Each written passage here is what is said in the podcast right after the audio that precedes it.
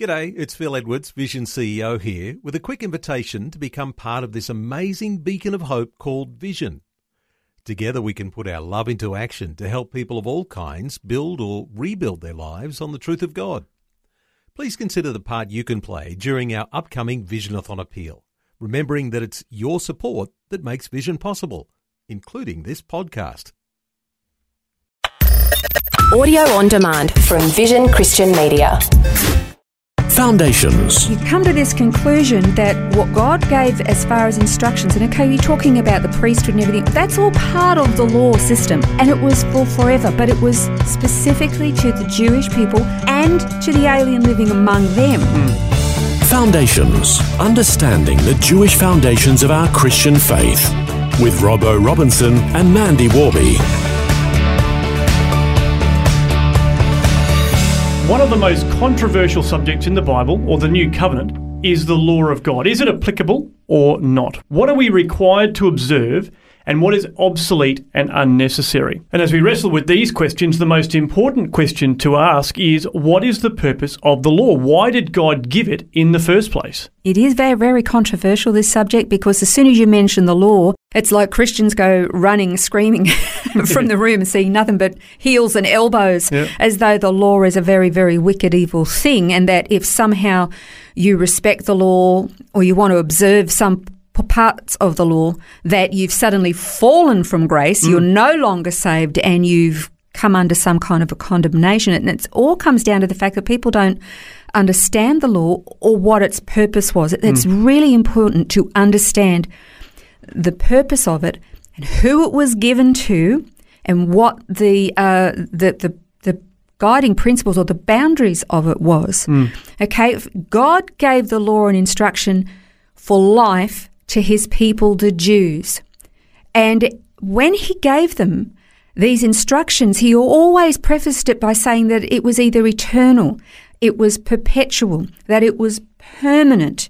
And so when you think about something that is eternal, perpetual, or permanent, that doesn't actually have a shelf life on it. It's like there's no use by date for that. And that's that's actually seen throughout Scripture. There's so many scriptures it isn't funny. Well, there's lots, particularly in Exodus, uh, covers it a lot, and we'll read some of these verses today. Uh, Exodus 12 is uh, one of the uh, chapters where it's mentioned a few times in verse 14, 17, and 24. Speaking of the, the Feast of Passover, and we've touched on this recently in other Yeah. programs, uh, but verse 14 says, Now this day will be a memorial to you, and you shall celebrate it as a feast to the Lord. Throughout your generations, you are to celebrate it as a permanent ordinance. And then in verse 17 it says, You shall also observe the feast of unleavened bread. For on this very day I brought your hosts out of the land of Egypt. Therefore you shall observe this day throughout your generations as a permanent ordinance. Mm. And then also in verse 24 he says, And you shall observe this event as an ordinance for you and your children forever. Well, how long is forever? Yeah, that's I mean, right. Pretty so clear. I mean, that's very clear, isn't it? That he was giving instructions to the Jewish people, and this was going to last forever. Uh, remember, we talked about um, what it meant to be a, a bond slave. Hmm. And how, if a man wanted to become a bond slave, his master would pierce his ear with an awl to the door. Yeah.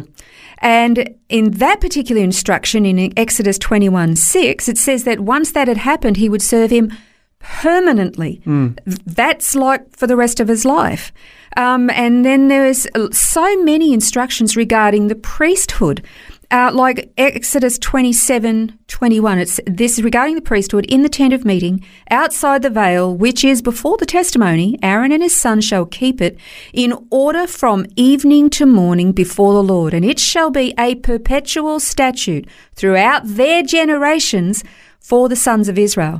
That's like this is an ongoing thing. As long as there is a generation of Israelis, this is a perpetual Yeah. command. Well, it's uh, very similar words in the next chapter as well, in Exodus 28, where it talks about a statute forever to him and his descendants. And once again, talking about the priesthood, but it's that, you know, those words forever and, uh, you know, perpetual. Like these are words that are talking about an ongoing promise. Yeah, there, there, again, there's no use by, uh, use by date here. Um, Exodus 29 9, again regarding the priesthood. Um, you shall gird them with sashes, Aaron and his sons, and bind the caps on them, and they shall have the priesthood by a perpetual state and you shall ordain Aaron and his sons. So this is like the family line of Aaron. The, there was the whole tribe of Levites who were to serve within that priestly tribe. But as far as the actual priests, that belonged to Aaron's family. And this family tradition or calling was forever. Well, there's another example of that in Exodus 30, talking about the priesthood. And then in Exodus 31, uh, it talks about the Sabbath. And once again, those words throughout their generations as a perpetual covenant. So, talking about observing the Sabbath, uh, celebrating uh, the Sabbath. And then in Leviticus 23 also talks about not doing any work on the Sabbath. But it says, this is to be a perpetual statute throughout your generations in all your dwelling places. Yeah, exactly. Actually, you- it's interesting you, you mentioned uh, Exodus thirty one sixteen. That actually goes a little bit further and says that it's a uh, for throughout their generations as a perpetual covenant, and we know that covenant is even more binding. Yeah. Um, then there's um, Leviticus twenty five thirty four. Uh, that's regarding land ownership of the Levites throughout the land. And that says, But pasture fields of their cities shall not be sold, for that is their perpetual possession. Um, actually, you know, maybe one day we could talk about the land inheritance and why that's so, that's Yeah. fascinating stuff. But God didn't want the land to dissipate and get, you know, bled off here, there, and everywhere. There was structure in it. And this was forever. This was, you know, this promise of the land. Another example is in Numbers, Numbers 15 15, where it talks about another perpetual statute. This one's uh, regarding the assembling of Jews and Gentiles together. It says, As for the assembly, there shall be one statute for you and for the alien who sojourns with you, a perpetual statute throughout your generations. As you are, so shall the alien be before the Lord. Yeah. And so here's God saying that this is perpetual. This is what my standard is, and it's going to be forever. So you come to this conclusion that what God gave as far as instructions, and okay, you're talking about the priesthood and everything, that's all part of the law system. And it was for forever, but it was specifically to the Jewish people and to the alien living among them. Hmm. All right. So this was for the Israelite people. I also want to look at some of the covenants. We've mentioned this. We've, we've only got a few minutes left, but I want to go through these covenants. We've mentioned them before. I want to list them out and understanding that these are nearly all of them, bar one, is eternal and unconditional for the Jewish people. All right. There's the Abrahamic covenant, which with regard were regarding the descendants and how numerous they were going to be. Genesis 12, 1 to 3. That is eternal and unconditional. There is the land covenant. You know, God gave a promise to his people for a geographical landmass as a homeland for the tribal people known as the Jewish people. That land covenant was eternal and unconditional. There's a number of references that'll all be on the notes. Then there was the Levitical covenant. Okay, we've mentioned the priesthood. This was a perpetual line of priests to serve before the Lord for all generations. That's eternal and unconditional.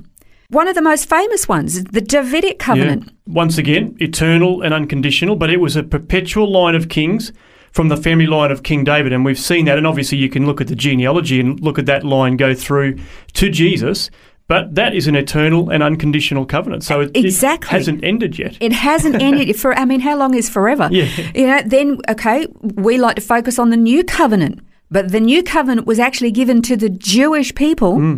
And that would then open up and embrace the Gentile world. That covenant is eternal and unconditional. Another one is the Jerusalem covenant, which is a perpetual promise of the holy city, uh, from where the Lord and his king would reign forever. Uh, this is uh, found in Ezekiel 16, but once again, it's an eternal and an unconditional covenant. And the world may fight over that city, and they might want to chop it up into little bits.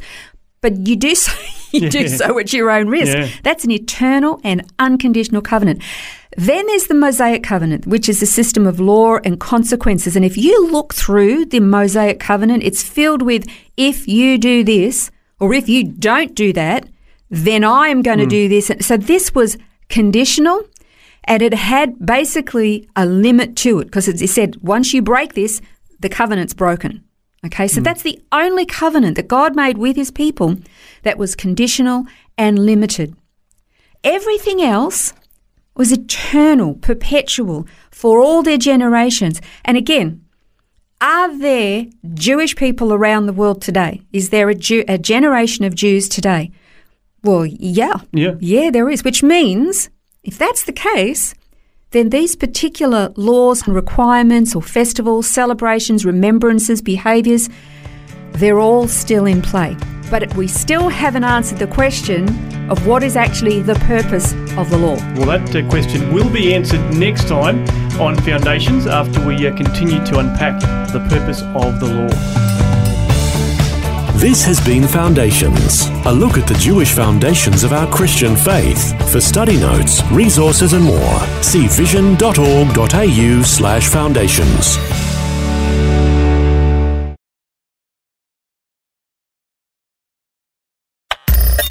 Thanks for taking time to listen to this audio on demand from Vision Christian Media. To find out more about us, go to vision.org.au.